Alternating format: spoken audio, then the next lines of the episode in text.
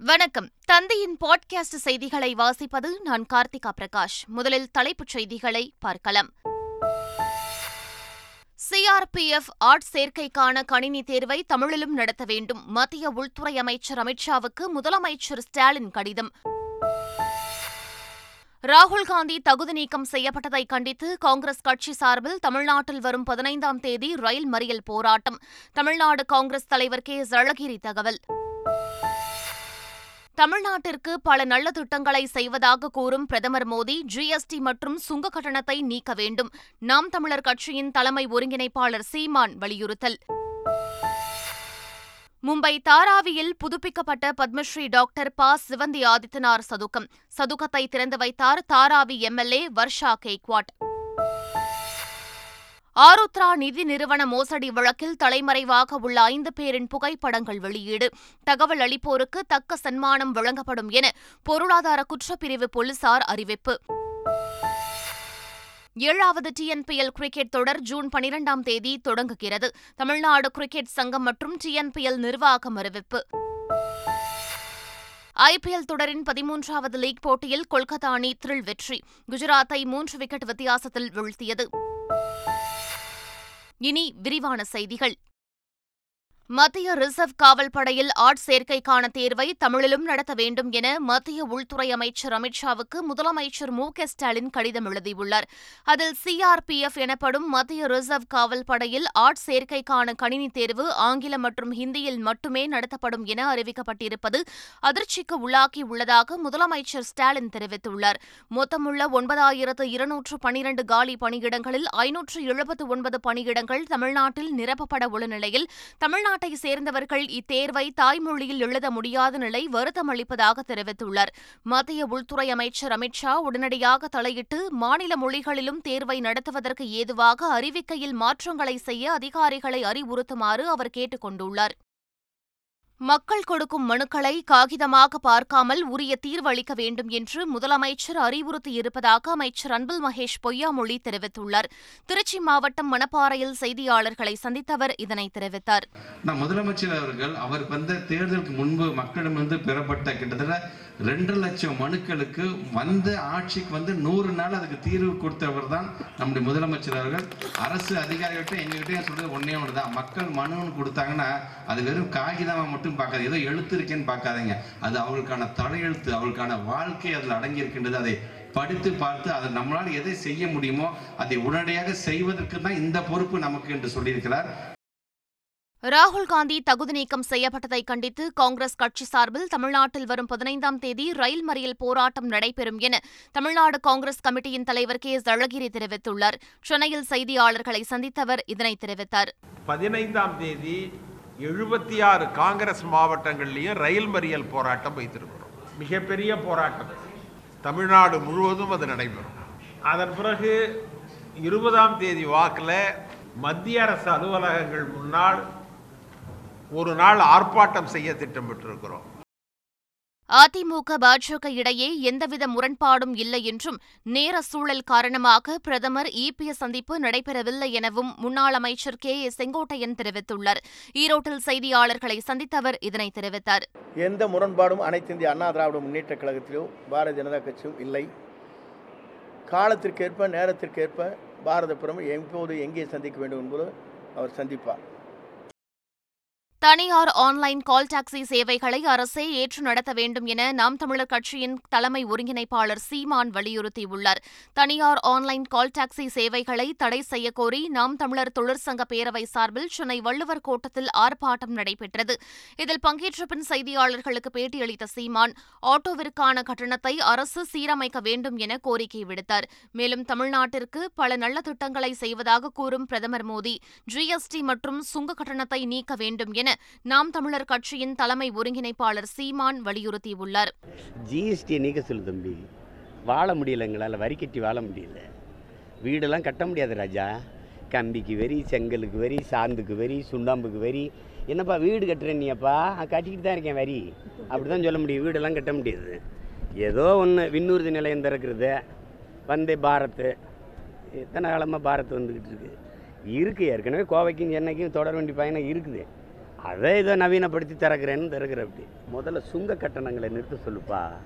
ஏற்கனவே நான் road taxi கட்டியிருக்கேன்ப்பா. என் காருக்கு மூணு லட்சம். எந்த ரோட்டில் ஓட்டுறதுக்கு கட்டினேன்னே எனக்கு தெரியலையப்பா. அதெல்லாம் சரி பண்ண சொல்லு. உங்கள் பிரதமர்கிட்ட சொல்லி அதெல்லாம் சரி பண்ண சொல்லு. சென்னையில் மழைநீர் வடிகால் பணிகளை தலைமை செயலாளர் இறையன்பு பார்வையிட்டு ஆய்வு செய்தார். திருவொற்றியூர் மாநகராட்சிக்கு உட்பட்ட ஜோதி நகரில் மழைநீர் வடிகால் பணிகள் எண்ணூர் விரைவு சாலை ரெடிமேட் கான்கிரீட் வடிகால் பணிகள் பொருத்தும் பணிகளை தலைமை செயலாளர் இறையன்பு மாநகராட்சி ஆணையர் ககன்தீப் சிங் பேடி ஆகியோர் பார்வையிட்டனர். ஒப்பந்ததாரர் பணிகளை மெத்தனமாகவும் தரமில்லாமலும் அமைப்பதால் சாரங்கள் சரிந்து விபத்து ஏற்படுவதாக புகார்கள் எழுந்தன. இதையடுத்து தலைமை செயலாளர் ஆய்வு மேற்கொண்டு அறிவுரைகளை வழங்கினார். புதுச்சேரியில் கலாச்சார சீர்கேடு ஏற்படுத்தும் இரவு நேர மதுபான விடுதிகளுக்கு அரசு தடை விதிக்க வேண்டும் என ஆளும் கூட்டணியில் உள்ள அதிமுகவின் மாநில செயலாளர் அன்பழகன் கோரிக்கை விடுத்துள்ளார். புதுச்சேரியில் செய்தியாளர்களுக்கு பேட்டியளித்த அவர் இரவு முழுவதும் செயல்படும் ரெஸ்ட்ரோ மதுபான விடுதிகளில் அதிகளவில் குற்ற சம்பவங்கள் நடைபெறுவதாக குற்றம் சாட்டினார். இவ்விவகாரத்தில் துணைநிலை ஆளுநர் தலையிட்டு உரிய நடவடிக்கை எடுக்க வேண்டும் என்றும் இல்லாவிட்டால் அதிமுக சார்பில் போராட்டம் நடத்தப்படும் என்றும் அவர் கூறினார். வரும் இரண்டாயிரத்து நாற்பத்தி ஏழாம் ஆண்டிற்குள் இந்தியாவின் மின்சார தேவையில் சுமார் ஒன்பது சதவீதம் அணுசக்தி மூலங்களிலிருந்து பெறப்படும் என்று மத்திய அரசு தெரிவித்துள்ளது. இதுகுறித்து மத்திய அமைச்சர் ஜிதேந்திர சிங் கூறுகையில் நூறாவது சுதந்திர தினத்தை கொண்டாடும் இரண்டாயிரத்து நாற்பத்தி ஏழாம் ஆண்டிற்குள் மின்சார தேவையில் அணுசக்தி ஆதாரங்களிலிருந்து சுமார் ஒன்பது சதவீத மின்சாரம் கிடைக்க வாய்ப்புள்ளது என்றார். வரும் இரண்டாயிரத்து முப்பதற்குள் இருபது ஜிகாவாட் அணுசக்தி உற்பத்தி திறனை எட்டுவது மூன்றாவது பெரிய அணுசக்தி உற்பத்தியாளராக இந்தியாவை உயர்த்துவது ஆகிய இரண்டு இலக்குகளுடன் அணுசக்தித்துறை செயல்பட்டு வருகிறது என்றும் அவர் கூறினார். பனிரெண்டாம் வகுப்பு கணிதத் தேர்வில் ஒரு கேள்விக்கு விடையளிக்க மாணவர்கள் முயற்சித்திருந்தால் அவர்களுக்கு ஐந்து மதிப்பெண்களை முழுமையாக வழங்க தேர்வுத்துறை உத்தரவிட்டுள்ளது. பனிரெண்டாம் வகுப்பு மாணவர்களுக்கான தமிழ் மற்றும் ஆங்கில வழி கணித கேள்வித்தாள்களில் கேள்வி எண் நாற்பத்தி ஏழில் இடம்பெற்றுள்ள இரண்டு கேள்விகளுக்கு ஏதாவது ஒரு கேள்விக்கு பதிலளிக்க வேண்டும் என்று தெரிவிக்கப்பட்டிருக்கிறது. அதில் எந்த கேள்விக்கு விடையளிப்பதற்கு மாணவர்கள் முயற்சித்திருந்தாலும் அவர்களுக்கு அந்த கேள்விக்குரிய ஐந்து மதிப்பெண்களை வழங்க வேண்டும் என்று உத்தரவிடப்பட்டுள்ளது.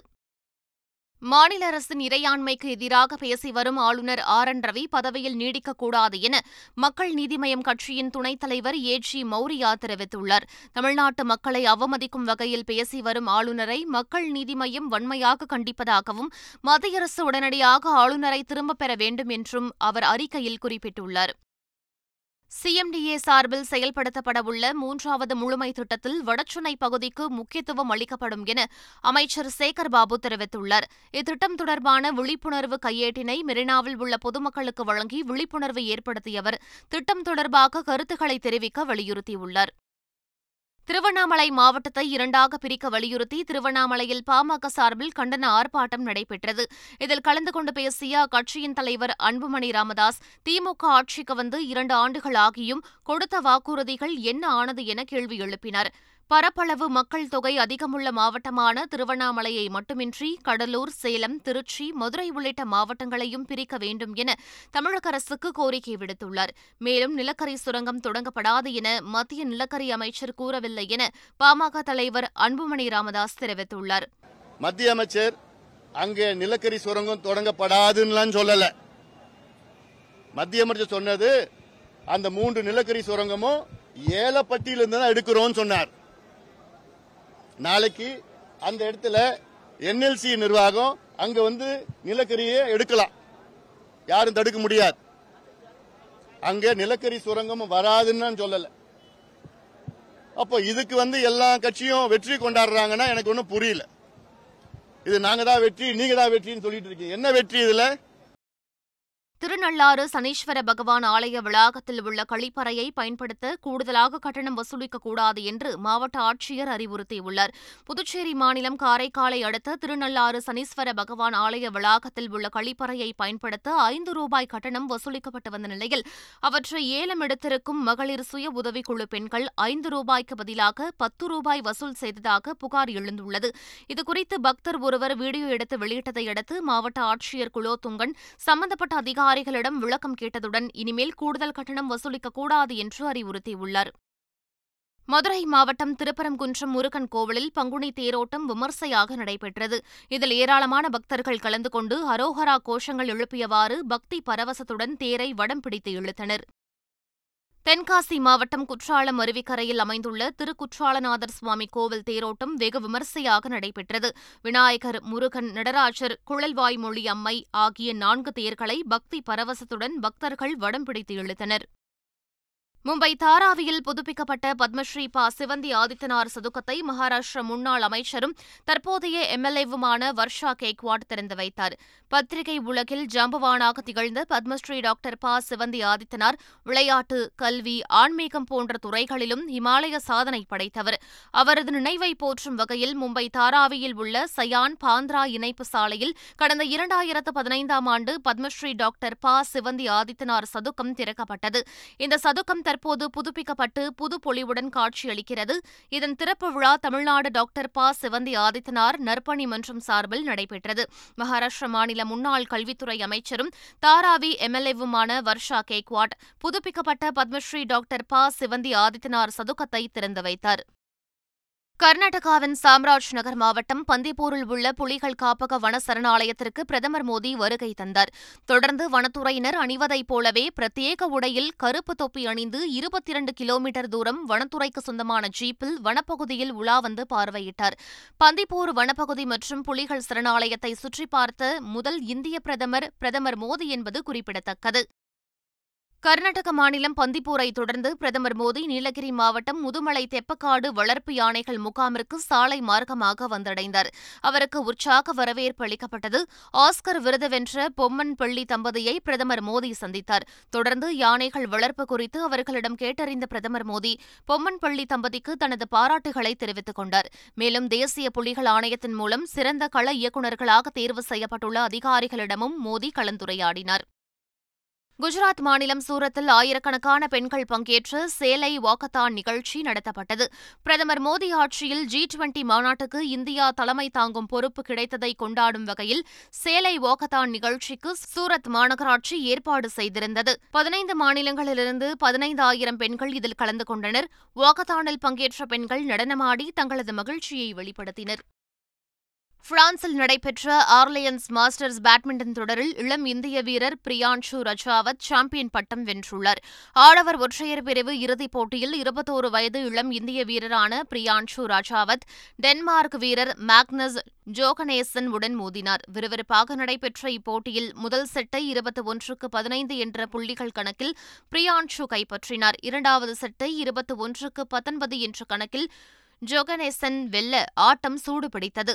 வெற்றியாளரை தீர்மானிக்கும் கடைசி செட்டில் அதிரடியாக ஆடிய பிரியான்ஷு இருபத்தி ஒன்றுக்கு பதினாறு என்ற கணக்கில் கடைசி செட்டை கைப்பற்றி சாம்பியன் பட்டத்தை தன்வசப்படுத்தினார்.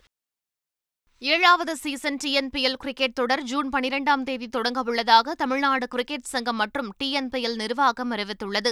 அதன்படி ஜூன் மாதம் பனிரெண்டாம் தேதி டிஎன்பிஎல் தொடர் தொடங்கி ஜூலை பனிரெண்டாம் தேதி வரை நடைபெறவுள்ளது. கோவையில் நடைபெறும் முதல் போட்டியில் Lyca Kovai Kings I Dream Tiruppur Tamizhans அணிகள் மோதவுள்ளன. கோவையில் நடைபெறும் இரண்டாவது போட்டியில் சேப்பாக் சூப்பர் கிலீஸ் அணி சேலம் ஸ்பாட்டன்ஸ் அணியை எதிர்கொள்ளவுள்ளது. மொத்தம் இருபத்தி எட்டு லீக் போட்டிகளும் நான்கு பிளே ஆஃப் சுற்றுகளும் நடைபெறவுள்ளன.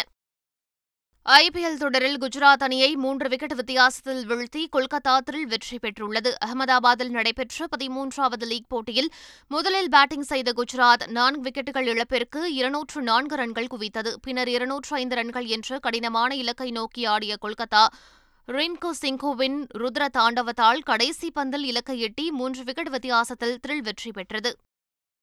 தென் தமிழகம் மற்றும் வட தமிழக உள் மாவட்டங்களில் ஓரிரு இடங்களில் இடி மின்னலுடன் கூடிய லேசானது முதல் மிதமான மழை பெய்யக்கூடும் என சென்னை வானிலை ஆய்வு மையம் அறிவித்துள்ளது. ஓரிரு இடங்களில் லேசானது முதல் மிதமான மழை பெய்ய வாய்ப்புள்ளதாகவும் சென்னை மற்றும் புறநகர் பகுதிகளில் வானம் மேகமூட்டத்துடன் காணப்படும் எனவும் சென்னை வானிலை ஆய்வு மையம் தெரிவித்துள்ளது. மீண்டும் தலைப்புச் செய்திகள்.